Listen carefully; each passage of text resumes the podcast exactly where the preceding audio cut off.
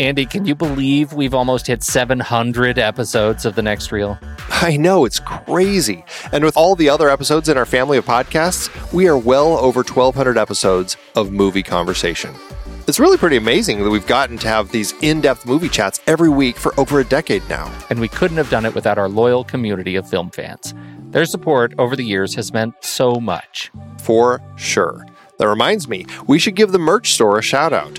Buying shirts from thenextreel.com slash merch is a great way listeners can continue to support the show. Plus, they get to sport our great designs. Absolutely. I think sometimes folks forget we have a variety of shirts, mugs, phone cases, and more available. In fact, a great place to start is with a shirt sporting the Next Reels logo. We also have that classic Fast Times Spicoli Surf School tee or the weirdly popular Rusty's European Tour shirt. The one from National Lampoon's European Vacation. Why is that so popular? Search me, but we have sold a ridiculous number of those. I guess there are a lot of Rustys taking trips to Europe? We're always adding new designs based on movies we've covered, like our brand new design for a streetcar named Desire, featuring a streetcar named Desire. So if you want to rep your love of TNR and films, head to thenextreel.com slash merch. Every purchase helps us continue to have these weekly in-depth conversations. So visit thenextreel.com slash merch today. And as always, thanks for listening and being a part of the Next Reel community. We've got lots more great movie chats coming your way. It's hard to believe that we've been having in depth weekly conversations about movies since 2011. You're telling me producing this show week after week requires a ton of work behind the scenes. If you'd like to help support our efforts, one easy way is by using our originals page when shopping for books and movies we've covered. Just visit thenextreel.com slash originals. Your purchases made through our links give us a small commission at no extra cost to you and allow us to keep having these great conversations. I was so excited for our big Star Trek film franchise series this season.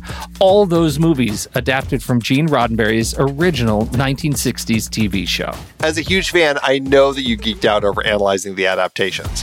Absolutely. From the motion picture to the Kelvin timeline films, seeing the Enterprise crews on the big screen was a dream come true. Our list of source material isn't just all books and plays. We have the original series in our list of source material. You can rent the episodes to watch and enjoy and support the show in the process. For our Millennium Trilogy series, we covered films adapted from the original books that launched Lisbeth Salander, The Girl with the Dragon Tattoo, The Girl Who Played with Fire, and The Girl Who Kicked the Hornet's Nest. As much as I love Fincher's version, the original Swedish versions are the way to go. We also did our Die Hard series in season 7. I can't believe Die Hard and Die Hard 2 were adaptations. Two of the greatest action movies ever. Well, one of them at least. The other is awfully fun, though. We revisited the classic Mary Poppins for our 1960s movie musical series. A spoonful of sugar always helps the medicine go down. Old Boy was intense for our Park Chan Wook Vengeance trilogy, and East of Eden and Giant were highlights of our James Dean series. And a fun time travel mind bender with Predestination to cap things off. Find all the books behind these adaptations and more at thenextreel.com slash originals. Dive into the source material for your favorite movies. Check it out today. Thenextreel.com slash originals.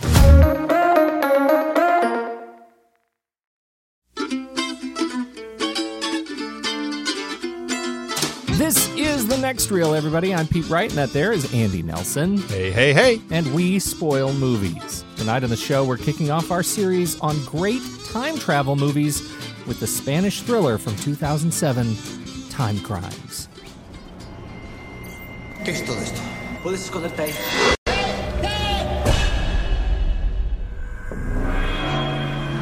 Andy, I really enjoy this movie, and I, I feel like I, I, I it's been a while since I've seen it, I, and I my memory of it is that it is very strong be, because specifically because it is on the easier side of being able to follow it. this is my understanding of time travel, or this is the way kind of time travel movies work in my head. Okay. I, I, I watch the film, I process the film, I, I, I piece it all together and I can I can get it. Like it all clicks. And then just, you know, as as time ticks away from me finishing it, slowly those pieces It start falls apart. wait, wait a minute. How did that work again? Is that logical? Yeah, no, right. totally, totally get that. But see, I I compare this like there's this low budget kind of gestalt here around time travel, which is because you can get away with it without fancy effects. You know, you close a door and suddenly, boop, time just passed, and. Uh, th- this is one of those movies. It is, uh, you know, along the lines of Primer. I know that's something that you were thinking about. I was thinking about that too. With Primer, I need a damn chart, like a flow chart to figure out what just happened and how did it happen and where are we now? Like didn't they just go to sleep in a carton and wake up and that was and time moved? Like right? But here uh, this movie i feel like i they do a, a fair job of the visual cues and you can tell from the very first sort of sequence where uh, he he comes home with all of the stuff and he goes in and they do a close up on the phone falling under the couch. And and these little cues these little like um, extreme close ups on on specific elements you just know in your heart of hearts okay I'm going to need to pay attention to that. And Nacho Vigalondo does such a good job of helping me realize what I need to pay attention to that I never really feel lost even when I'm trying to piece together now which Hector are we talking about in this movie what is going on you know where are these act- characters supposed to be across timelines I'm never lost in, uh, in in the clues that that keep me understanding what the overall narrative is, and that feels really rewarding. Yeah, and and you're right. It, like Primer, that is a movie that I also fully can grasp it. Like as soon as I finish, but it's like the um the the fallout from my head happens so much faster with that film. Where with here, maybe that's I, a better way to put it. Yeah, yeah I, I, I can. It sticks with me longer, and I can piece it together, and I can, I can really kind of revel in the puzzle of the film and the different Hectors and and who is where and what's going on and how it all ties together. And that's really what makes this one so much fun. Is this whole idea of just watching this man struggle with uh, with this whole notion that he's just been thrust into a, a time travel sci-fi movie essentially, and now he's trying to figure out, okay, well, if that's the case, and now I'm back in time, and that is happening there, I have to make this happen because otherwise, the me that's over there is not going to do the thing that got me to here. And that's what I love about this is this whole idea of this this this guy who becomes active because he sees you know that's the only way that he's going to end up getting to where he is. And you know we we talk about these movies where it's like this main character who makes these decisions and it, it kind of puts them onto this downward downward spiral. And we see Hector as he's just you know making decisions that keep making things worse and worse for him. And by the time we get to him at the end as Hector 3 I mean, he is like beaten and he's bruised and his face is swollen and lumpy. He's got gashes and blood all over him. He is not the man he was at the start of this film. And that makes for uh, a really just exciting journey to kind of watch this guy go through this horrendous struggle because of some, some of the decisions that he made. Yeah, totally. And and feels you're put in this position as you're watching the movie that you feel like uh, you're completely helpless and uh, that he is completely helpless. Like he's been just uh, like you say, like he's on rails. You know, he has to do certain things to make the to make things play out the exact same way they played out before. Uh, but at the same time, he's trying to change just enough so that he can get back into his own life. And uh, the the ultimate sort of decision to resolve that, I think, is is um, uh, well, I, I, think it's wonderful because it's like, as as Vigalondo said in an interview, it's like a toy for the audience. It's like a playground for the audience. Like when it leaves and that car drives away, you know, what do you think is going to happen next? I don't know. He says, I don't know. I'm not going to tell you, uh, but it it sure is fun to watch.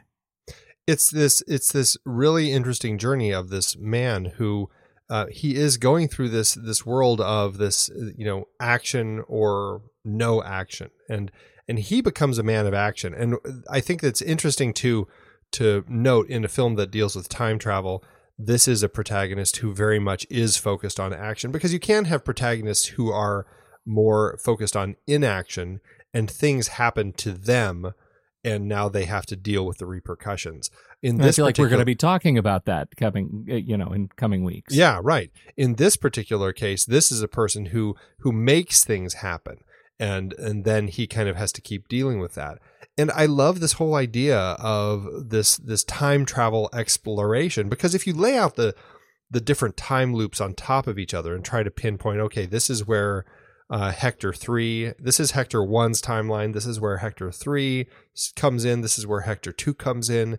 This is where hector uh, uh, 2 leaves or hector hector 1 leaves hector 2 leaves like seeing how all these different um, people are layered into the story. And then you go okay they're all making actions at the same time. How does that um, affect kind of this this giant uh, you know layer cake that we're creating here.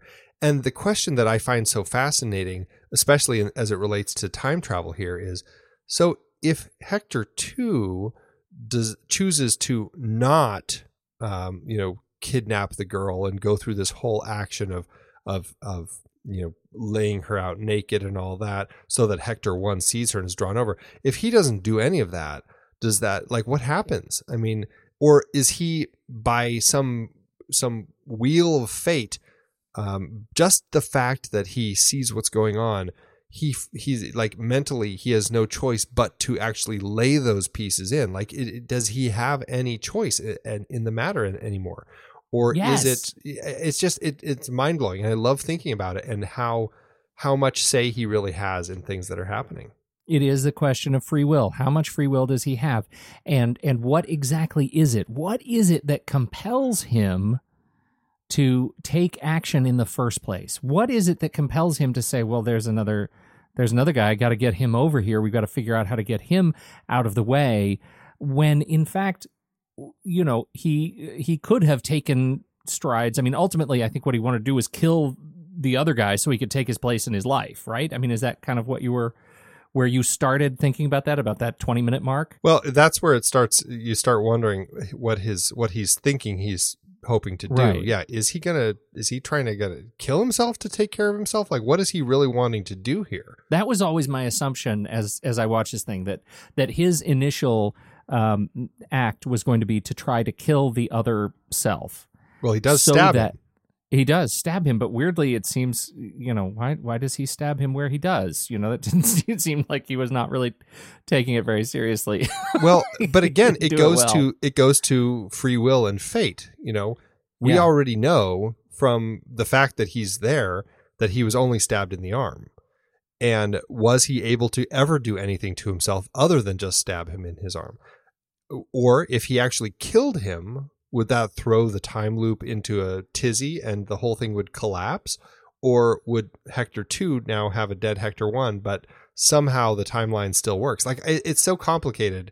And this is why time travel is fun. Yeah, and that's the thing that I, I keep thinking that this is a movie that has already absolved itself of any sort of concern about um you, know will the time loop collapse or will time collapse on itself especially if if these two characters come in into contact with each other? You know that that doesn't happen. And so his choice was in the beginning to say you know what? I'm going to walk away. Like i'm going to start a new life and um, maybe i'm going to do it with this you know this girl who took her clothes off at scissor point in the other timeline maybe i'm going to go hang out with her and see what happens. And and that gets us to this other sort of discussion that this movie is is uh, actually a story of of um, you know duplicity and uh, adultery.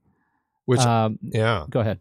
I just find that such a fascinating way to look at this, where here is this guy who sees a naked woman off in the distance and he's drawn to her. And then, because of decisions he made, if you look at this as adultery, as if he went off to, to uh, you know, uh, have an affair with this woman, um, now he is in a place where all of a sudden he's having to cover his tracks and it's getting more complicated and more difficult to cover his tracks until by the end he's got these two lovers in the same place and he has got to hurt one in order to spare the other.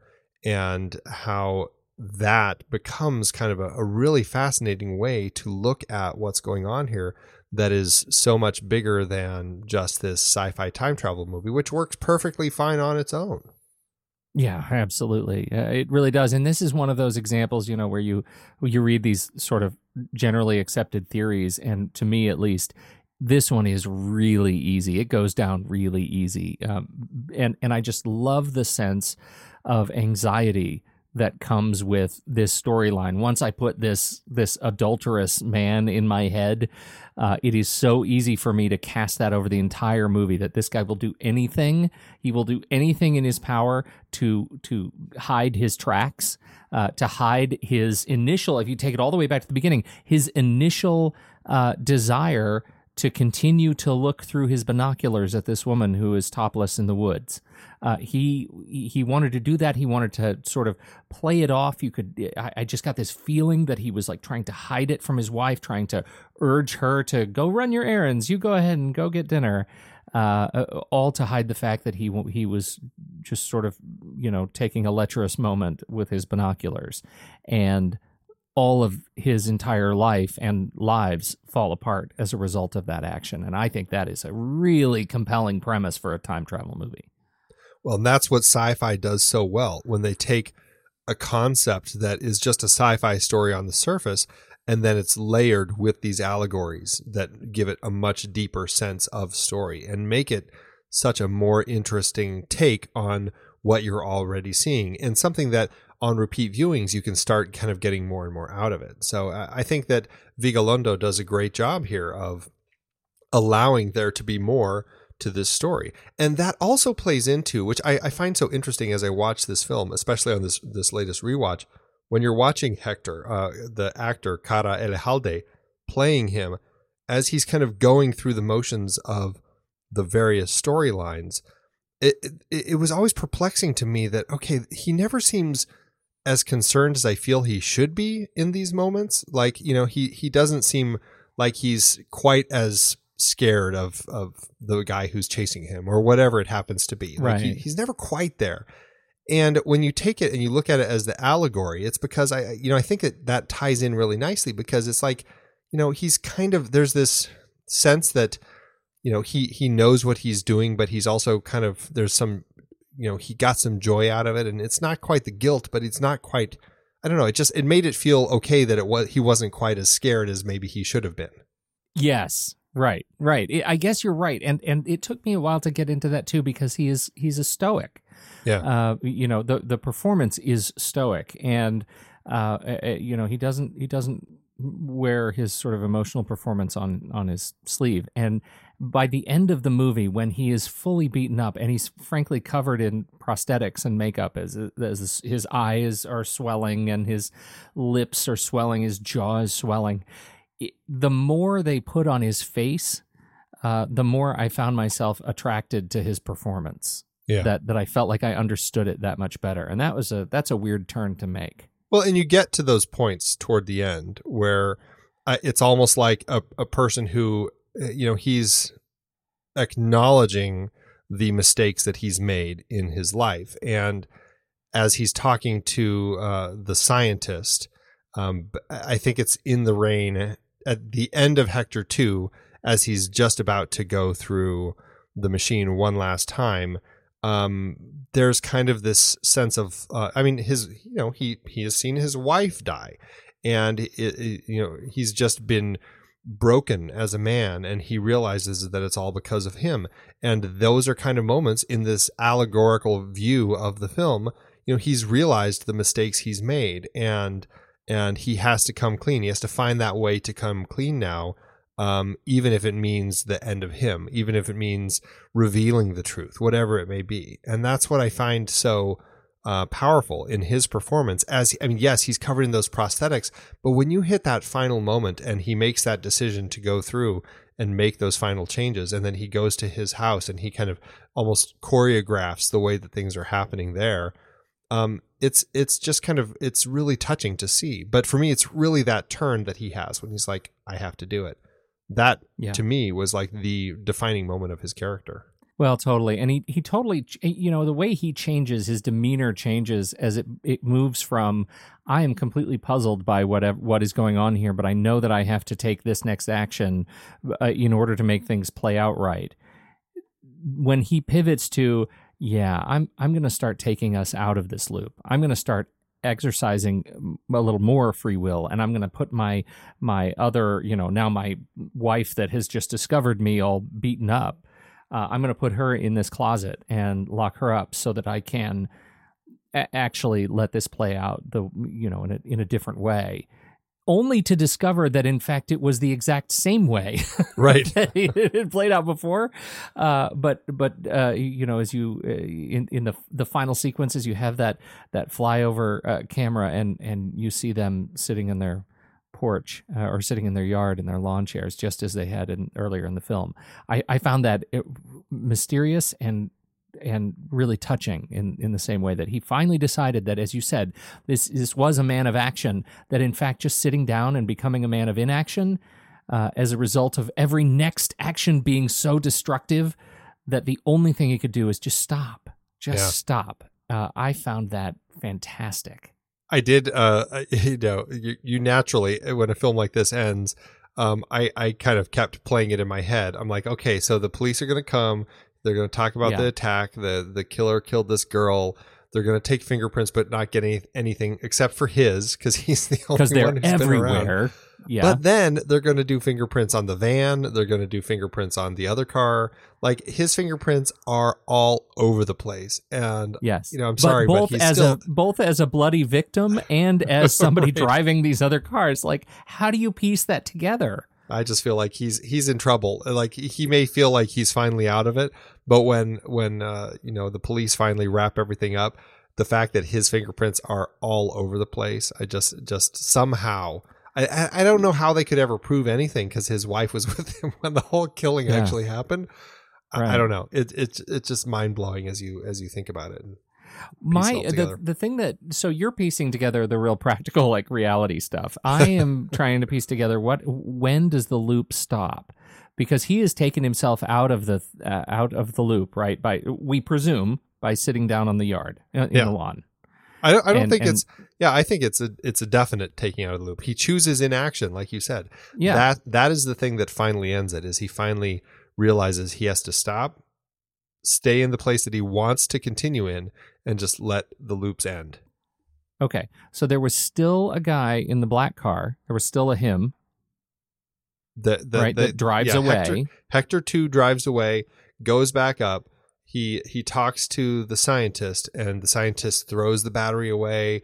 They go through the whole thing where you know he's like, "You told me you you told me not to let you go through."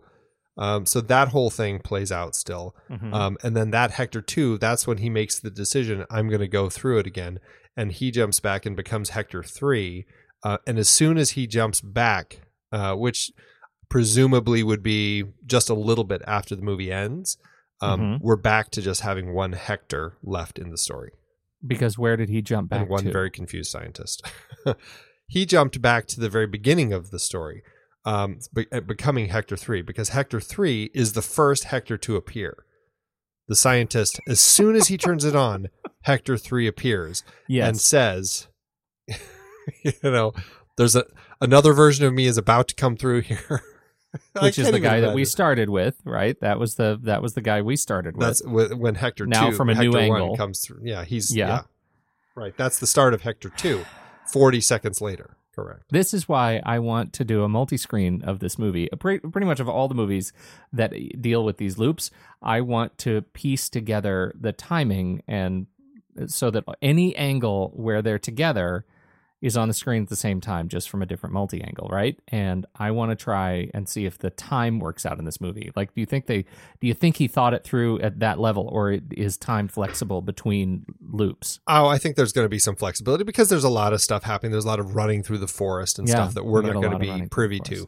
But I do feel that it would be really exciting to see like a three screen um, layout of these three stories in the different timelines. And you start Yes. with the car as he, it starts in the grocery parking lot as he's pulling away. And then my hunch is everything starts going awry. I think Hector 3 and Hector 2 arrive right around the time when his car screws up and his tailgate pops open, dumping everything all over the driveway. I think to Mhm. me, that was a storytelling device that says something just went wrong. It was the appearance of Hector 3. Because shortly after Hector 3 um, has appeared, Hector 2 appears, and then Hector 2 runs outside and sees Hector 1 bringing that table out in the back to his wife. So, Right. so that's right. kind of my hunch. Is it, it's Okay. it's all hinging around that tailgate as everything falls out of the driveway. We do that. We need to do that. I think that would be super cool. I'd love it. I actually looked Uh, for it. I was hoping somebody had done it already, but it could be us, Andy. it could be. That somebody could be us, and maybe we just haven't found it yet. wow. Well, then we have to send it to ourselves in the past so that we Yeah. can talk about it on the Yeah. show tonight. I'm just going to post date it in YouTube. hey, you there you go. All right. That'd be great. Uh, what else did you notice about the movie? Uh, not just the uh, crazy storyline, but uh, just uh, the production. This is Nacho's first uh, first foray into features. Yeah, this is a guy who had done a number of short films, uh, writing and directing them. He was nominated for an Oscar in 2005 for his short film 7:35 a.m. or 7:35 de la mañana. Which uh, did you watch it? No, Did- okay, it came on the DVD, and so I've I didn't it. do that. I uh, mine was iTunes. I didn't. Uh, Oh, okay. Catch it. I didn't know if it would Yeah. come on the iTunes version or not.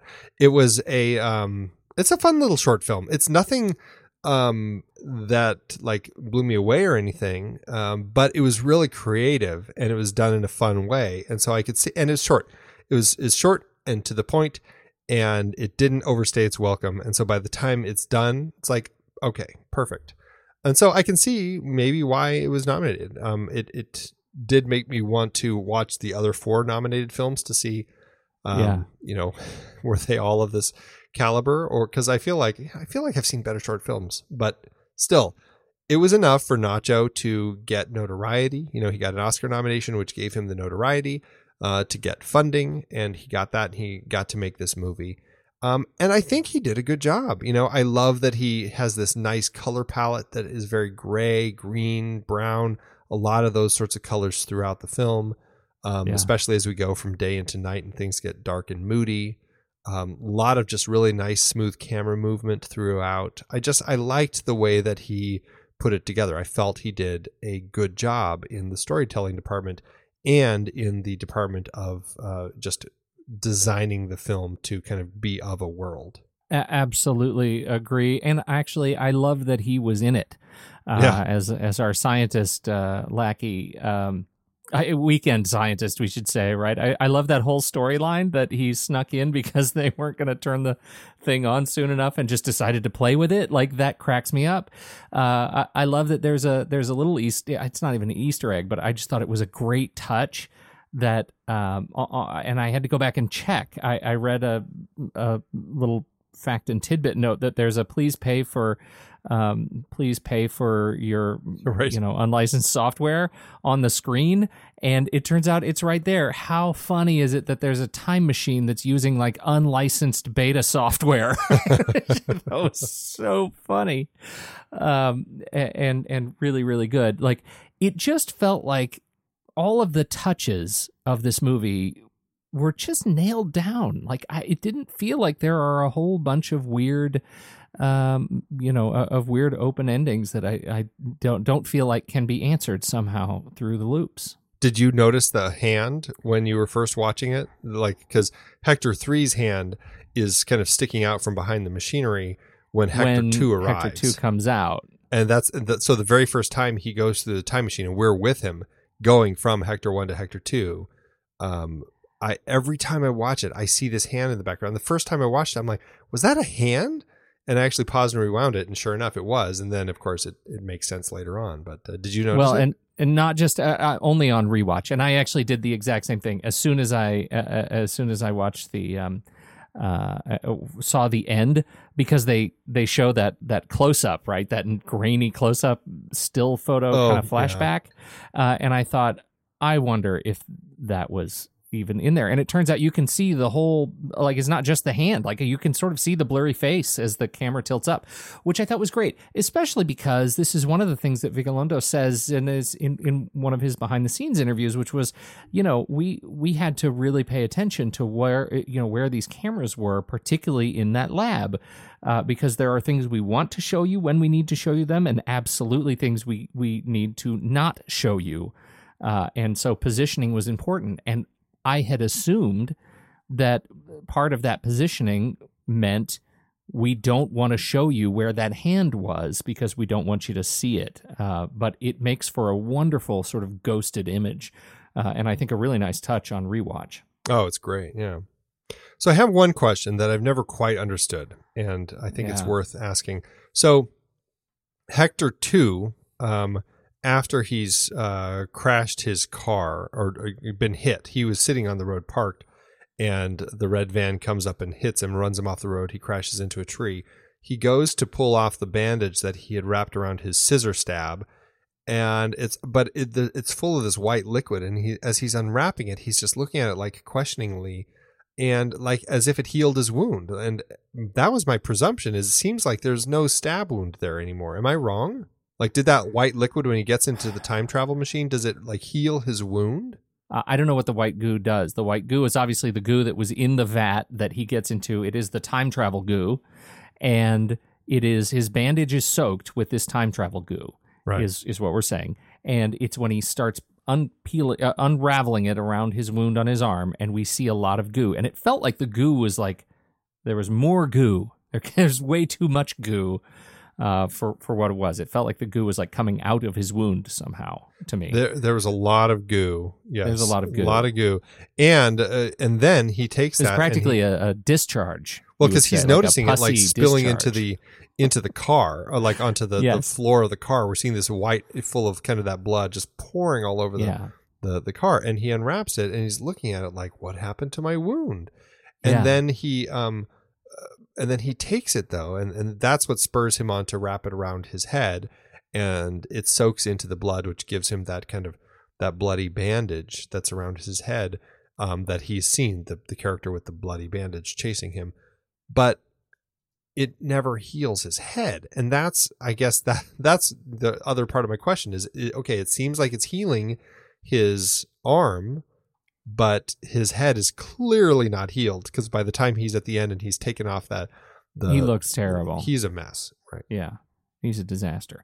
I at one point I thought maybe it was that time travel goo uh, somehow connected him to another version of him, and it sort of replaced his wound with a healed thing uh, from one of the other time travelers. Um, that there's some sort of overlap or stacking that goes on as they went through, but I, I don't know. I can't. I couldn't make sense of the goo. yeah Um, I so that's up on one goo. confusing part and it's not i mean it's a, it's a very um, minor thing it's not even a problem it's just it's something that i find very curious and i've never quite been able to kind of resolve in my head You know, if only because he's so Vigalondo is so intentional about the things he wants you to pay attention to.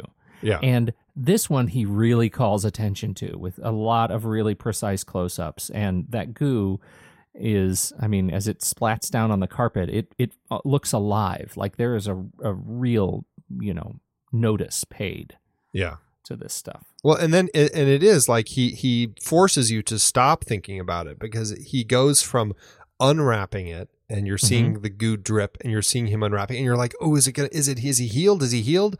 And then just as he's starting to kind of get you to a place where you're going to reveal this, he realizes that he he he dabs it on his head and that gives him the whole idea to wrap his head with it. And you totally stop paying attention to his arm. And you know, I want to make a point about the bandage um, on his head because it makes it look like this is a crazy serial killer in the woods movie, and I think that is is really subversive. And and honestly, in this case, I think the marketing works because uh, I, I I find it you know r- watching this guy with the scissors and the mask and everybody's running from him. Uh, it, it is uh, it- it's genuinely scary, and yet as I watched this thing, I thought, oh this is a movie I I would like my 11 year old to watch. Like we could get away with this. Uh, yeah, there's a little the nudity naked- in this thing. naked Yeah, woman could- laying in I, the field. I, I could I could uh, give him an iPad for a few minutes, but uh, that'll distract him well enough. But but it is not. It, it's not a terrifying movie in that regard. This is not that kind of movie. It is absolutely a fun, uh, uh, thinking time travel movie, and I I think it's it's great in that regard. It's not a horror serial killer film. Right. Yeah. Vigalondo says that he intended when he first had the idea, he said, I think I can do this whole thing in a year. I think I can knock out the script and it's going to be a small, low budget m- movie.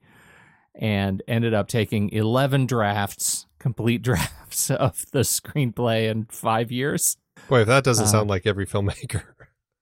Yeah, right. It's like, oh no, I can totally get this done quick.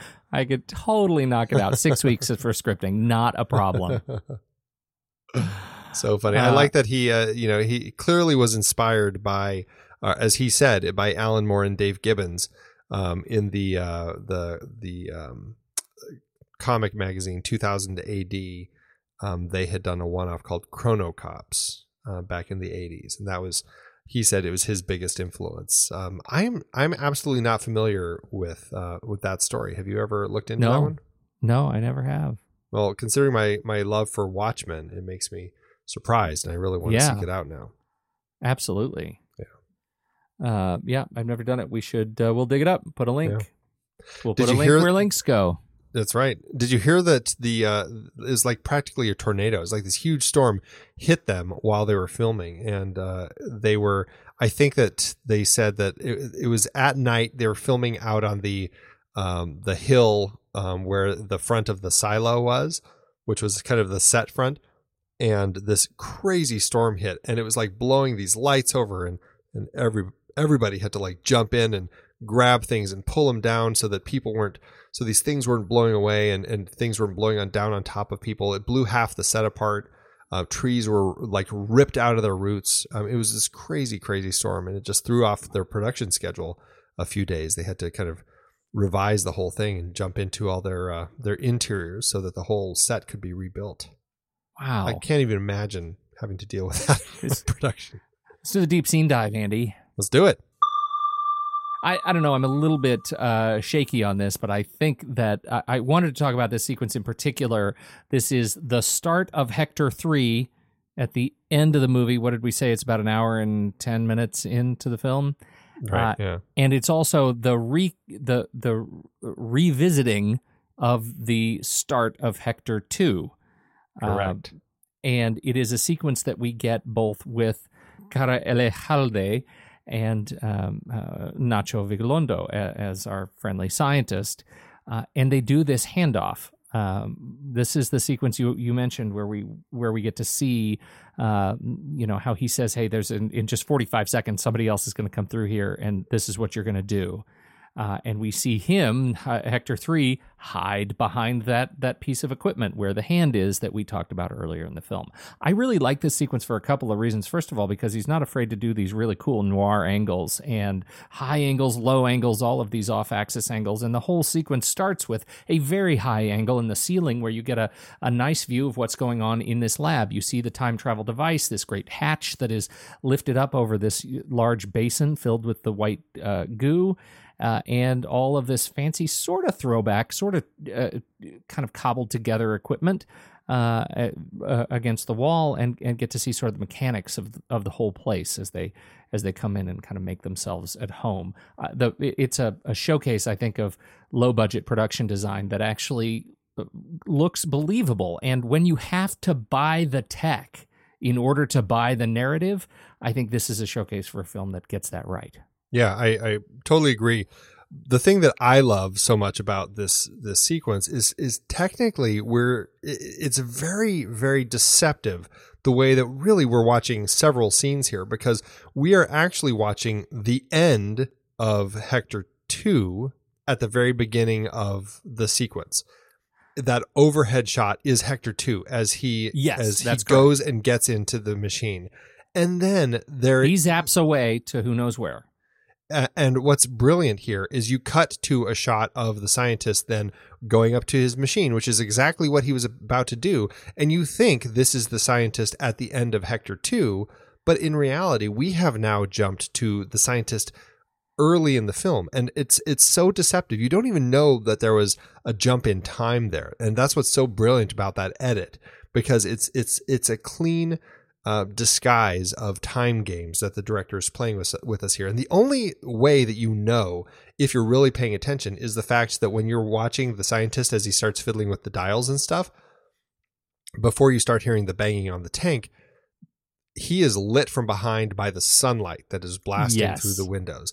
That's what gives it away. And you go, oh, oh, this is early. This is the first time that this scientist turns this machine on. And this is the moment that Hector 3 actually appears.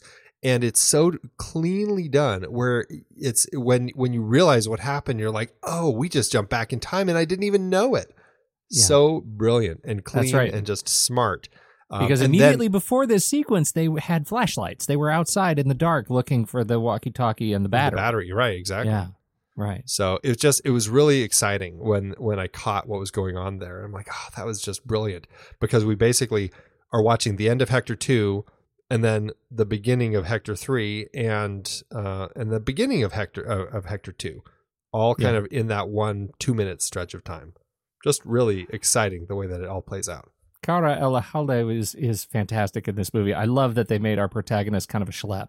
oh my favorite is when he's trying to run away from from the, the who he thinks is the killer chasing him and he's running up the hill and he just he's so winded that he like collapses on the ground Yeah. because he just he can't even get up the hill oh that was great I love it because that it makes it feel real and and close to Oh, right. me. Right. Please just don't chase me. Just don't chase me.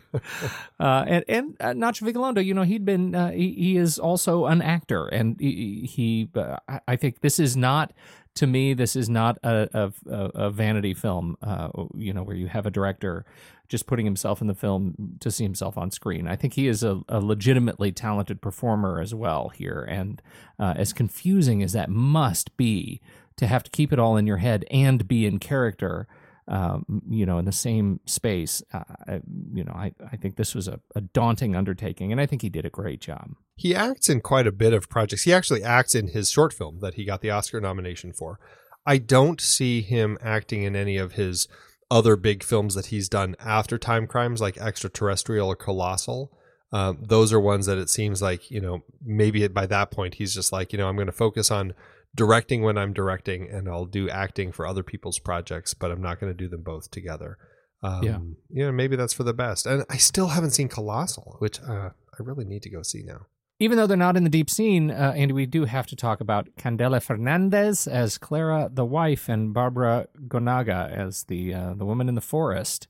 They round out a wonderful small cast. Yeah, it's a nice cast. It works really well in context of kind of a low budget film, low budget sci-fi, and I think they both really do their jobs well. I think uh, Candela uh, playing uh, Clara is just, I mean, she's a great, a great wife, and I think it works really well in context of watching this story of uh, the allegorical version of him having this affair, and and then you get to the end, and you you his wife you know clearly knows that something is happening with him because he's been brutally beaten and is bloody and and and uh, swollen.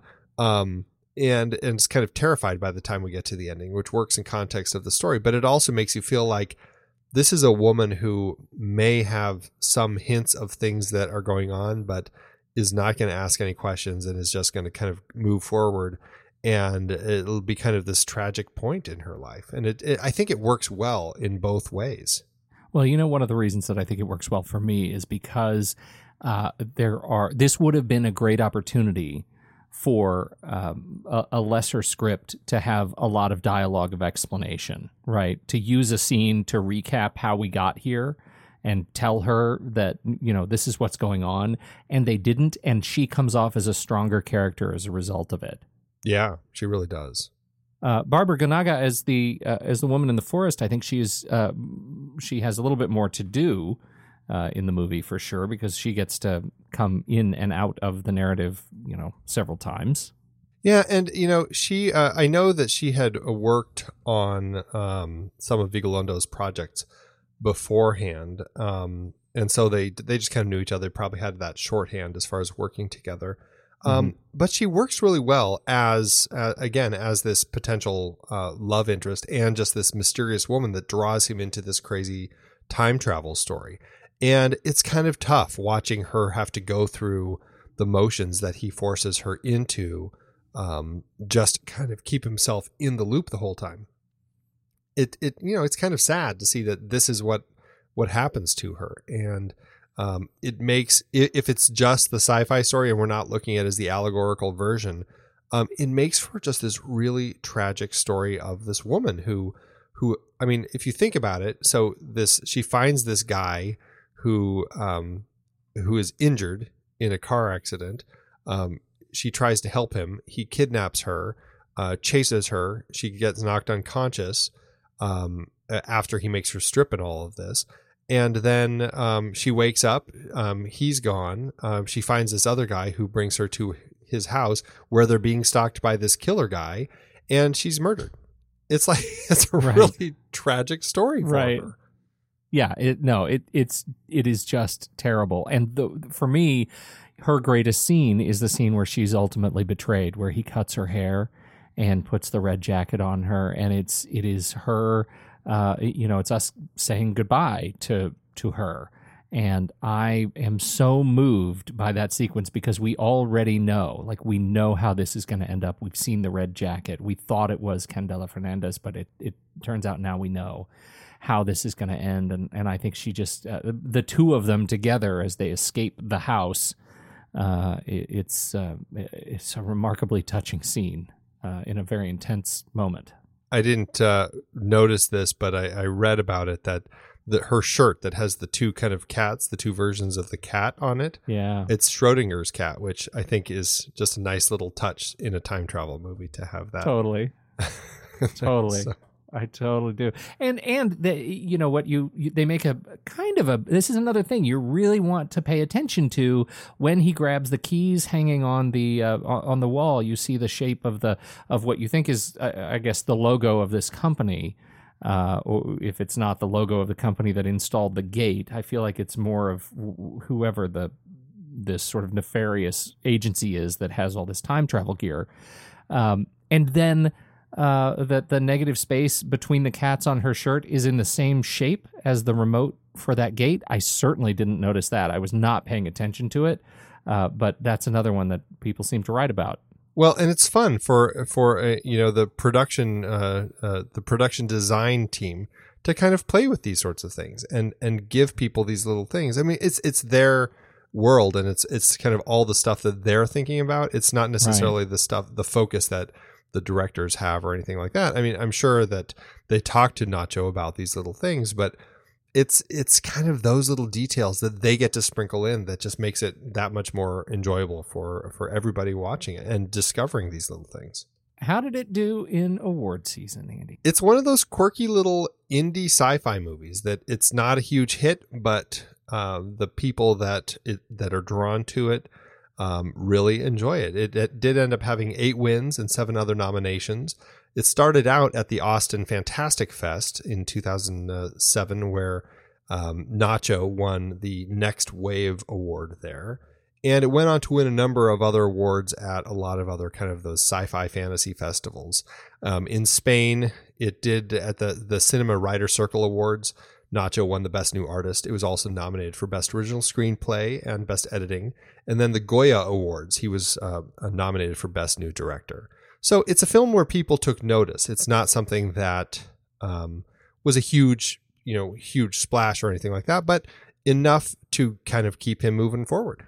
Yeah, and and building quite a career out of it. I, I was disappointed to hear him talk about how excited he was that there was going to be a remake uh, of this movie, a, U, uh, an uh, English language remake of this movie, and then to find that that's in limbo. It's been uh, tried a few times. Initially, United Artists was going to try to do a remake. Sounds like David Cronenberg was coming on board to direct it, which sound that sounds like a really interesting way to tell Yeah. this story. Um, and then that that never moved though, and so it ended up moving over to DreamWorks. And Steve Zaillian was uh, on board to write and produce. Now that was as of 2011. I haven't heard anything since then. The only other note that I have is that apparently Tom Cruise was attached at at one point or another to one of these, and I would really like to think that it was the the David Cronenberg version because that really excites me. Tom Cruise in the remake of this time travel movie done by David Cronenberg. Done by David Cronenberg. that's awesome. movies we want to see. movies we want to see. That's a new podcast. How to do? Uh, uh, uh, give us give us the lowdown of the uh, box office. Were you able to find enough numbers uh, given its international uh, heritage? For his feature debut, uh, Vigalondo had 2.6 million to make this trippy little time travel movie, which is just over 3 million in today's dollars. The movie, as I said, opened at Fantastic Fest down in Austin, September 20th, 2007, which kicked off its festival circuit before finally opening in Spain in June 2008 and then the US December 12th, 2008. Unfortunately, Magnolia Films, who picked it up at Fantastic Fest, they really could not figure out how to market this, and the film just never made it past a seven screen release here in the US, even though it's arguably better than anything else that opened wide that weekend. It was The Day the Earth Stood Still remake, uh, the animated film Delgo, and the Christmas film Nothing Like the Holidays. The movie only made 39 just just under $40,000 here in the US. Unfortunately, it didn't fare any better internationally, making over 525,000 overseas. It gives the film an adjusted gross of 655,000, which means it ended up with an adjusted loss per finished minute of just over $26,000. Still, it is creative enough to have found a following, and perhaps you could say it has now gained a cult status. So, I guess it's a win. Well, it's it's worth seeing, and you want to make you you you want to encourage people to see it not as a cult film, uh, because it's better. It needs a, a wider audience than that. Yeah, it really does. Well, Andy, I think it's probably time for us to rank it. Let's do it. Head over to flickchart.com slash the next reel. You'll see our list of all the movies we've talked about on this show. But if you swipe over in your show notes and you tap the word flickchart, it will take you straight to this movie in the flickchart database where you can add it to your list and see how it stacks against ours. All right, first up, we have Time Crimes or Numi, the girl with the dragon tattoo. Oh, Andy. I'm Andy, Time Crimes. Andy, Andy. Are you? You seem so confident. This is a hard choice for me. I, I really thought about it afterward and, and, and some of the issues that I had and stuff. And I, I feel like I've gotten through all of that. So I feel really confident in my love for this film. So, yes, Time Crimes. Okay, I'm I'm there. I like it. Time Crimes or Live Free or Die Hard. I am going to say Live Free or Die Hard. You are. See, this is hard for me too. I I uh, uh, uh, all right, I'll follow you on this one too. all right, Time Crimes or Beverly Hills Cop. Time Time crimes. Crimes. I have no trouble there. Not, nor do I. Time Crimes or The Outlaw Josey Wales. Time Um, Crimes. time crimes. Time Crimes or uh, oh, some Zhang Yimou, Ju Dou. Time crimes. I'll say Time Crimes as well. Time Crimes or The Dish. Oh, ah, I know. I'm going to say Oh. Time Crimes, though. Me too, but it hurts. I know it does. The dish was so sweet. It really is. Ah. all those sheep and all those astronauts. NASA Those are- scientists. Those are not the two things I would have said hey, more more Zhang Yimou. Time Crimes or Raise the Red Lantern. time crimes. Oh, see here. Urgh. Mm-hmm. I feel No, I like mean, these I are really you. close on my list, and I'm torn. Um, I'll say Time Crimes, but I I might I might feel guilty about that later. You just whisked by my guilt earlier, so move on, Andy.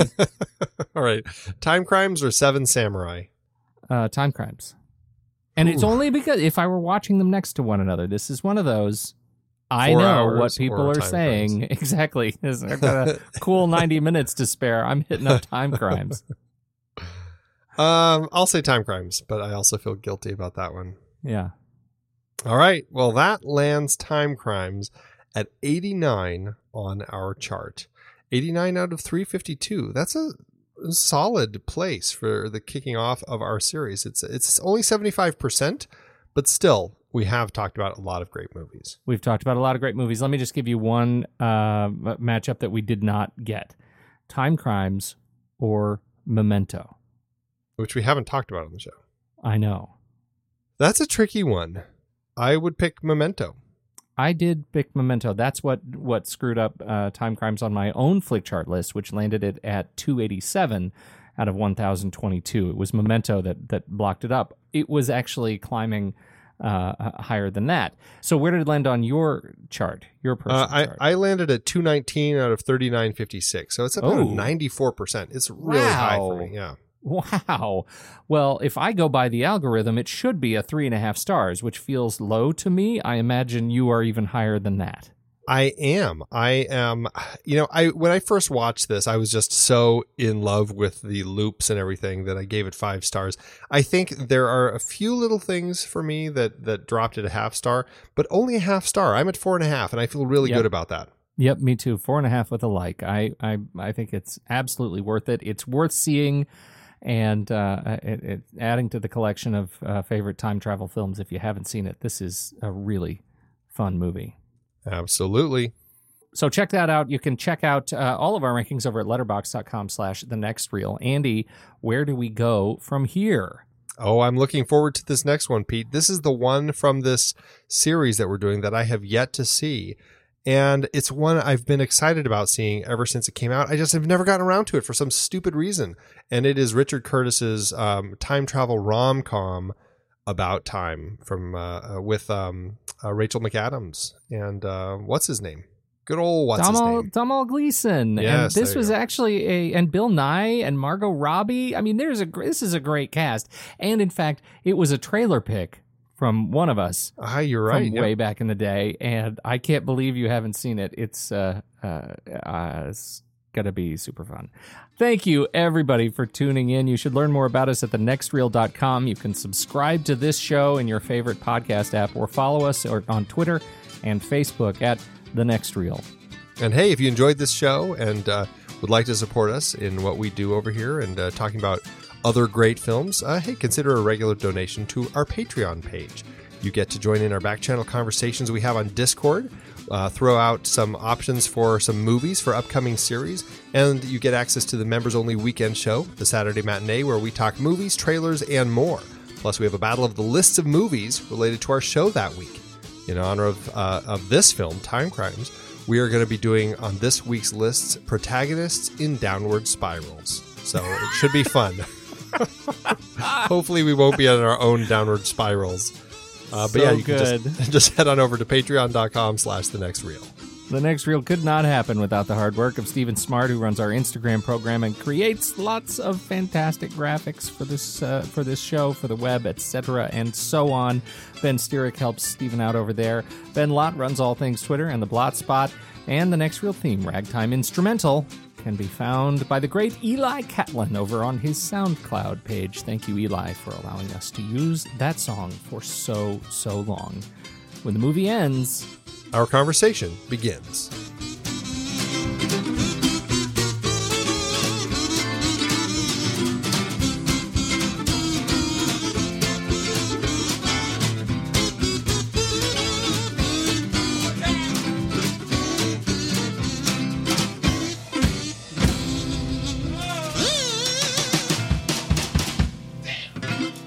Amazon giveth, Andy. As Amazon always doeth. And Amazon tonight has uh, given us uh, great many excuses for people to write in, thanks to its uh, lack of advertising. Apparently, that the movie is dubbed. Oh, Uh, and- Amazon. and they not- need to get yeah. that together. They really, they really, really do. I mean, that is that is a genuine problem uh, across Amazon. Which I mean, I I feel like that's we've been through that. But also, there are people who just don't like this movie. Oh, yes, there are. In fact, Daniel says uh, with his one star review, the true crime is that I watched this movie for a whole 20 minutes before I realized I was subjecting myself to watching it. Which is like his own little time crime. I love it. it's perfect. Do you think it was almost like he went back in time and was watching Yeah. himself watch it and had to tell himself to stop watching it? I wonder if he stabbed himself in the arm with scissors to get him to Oh. stop watching it. That would have been the real perfect end for this review. I had to That's stab right. myself in the I arm to stop. Oh, well, I've got a one star by Christopher Rotolo who says uh, zero stars. Wow, so bad. Quite possibly the worst movie I've ever watched and worst in history. Total rubbish. I took a gamble on it. Don't waste your time. It is horrible and awful. Real bad. Worst in history. Excellent portrayal, Andy. That was the delivery was on the mark. Oh, thank you. Thanks, Amazon. I've been podcasting since 2006. In that time, I have tried countless hosting platforms, but in August 2022, we switched to Transistor to power all of our shows here at True Story FM, and it's been a game changer. I love the Transistor allows unlimited podcasts and storage without extra charges. We can publish so much content, and we do. If you want to start up a podcast, do yourself a favor and host your show on Transistor. With their one click publishing, you can get your new show onto all the major podcast directories effortlessly. And their website builder lets you quickly build custom sites for each show. The detailed analytics are invaluable too. You can access all kinds of listener data anytime. Oh, and the versatile players allow you to embed episodes anywhere to reach new listeners. Plus, the team behind Transistor is super responsive and keeps making the platform even better. After using countless hosting services over 15 plus years, Transistor has been hands down the best podcast partner for us. If you want a hosting platform to take all the worry out of getting your podcast out into the world, go to thenextreel.com slash transistor and check it out. Support our show and support your own show by going to thenextreel.com slash transistor. Start growing your podcast today.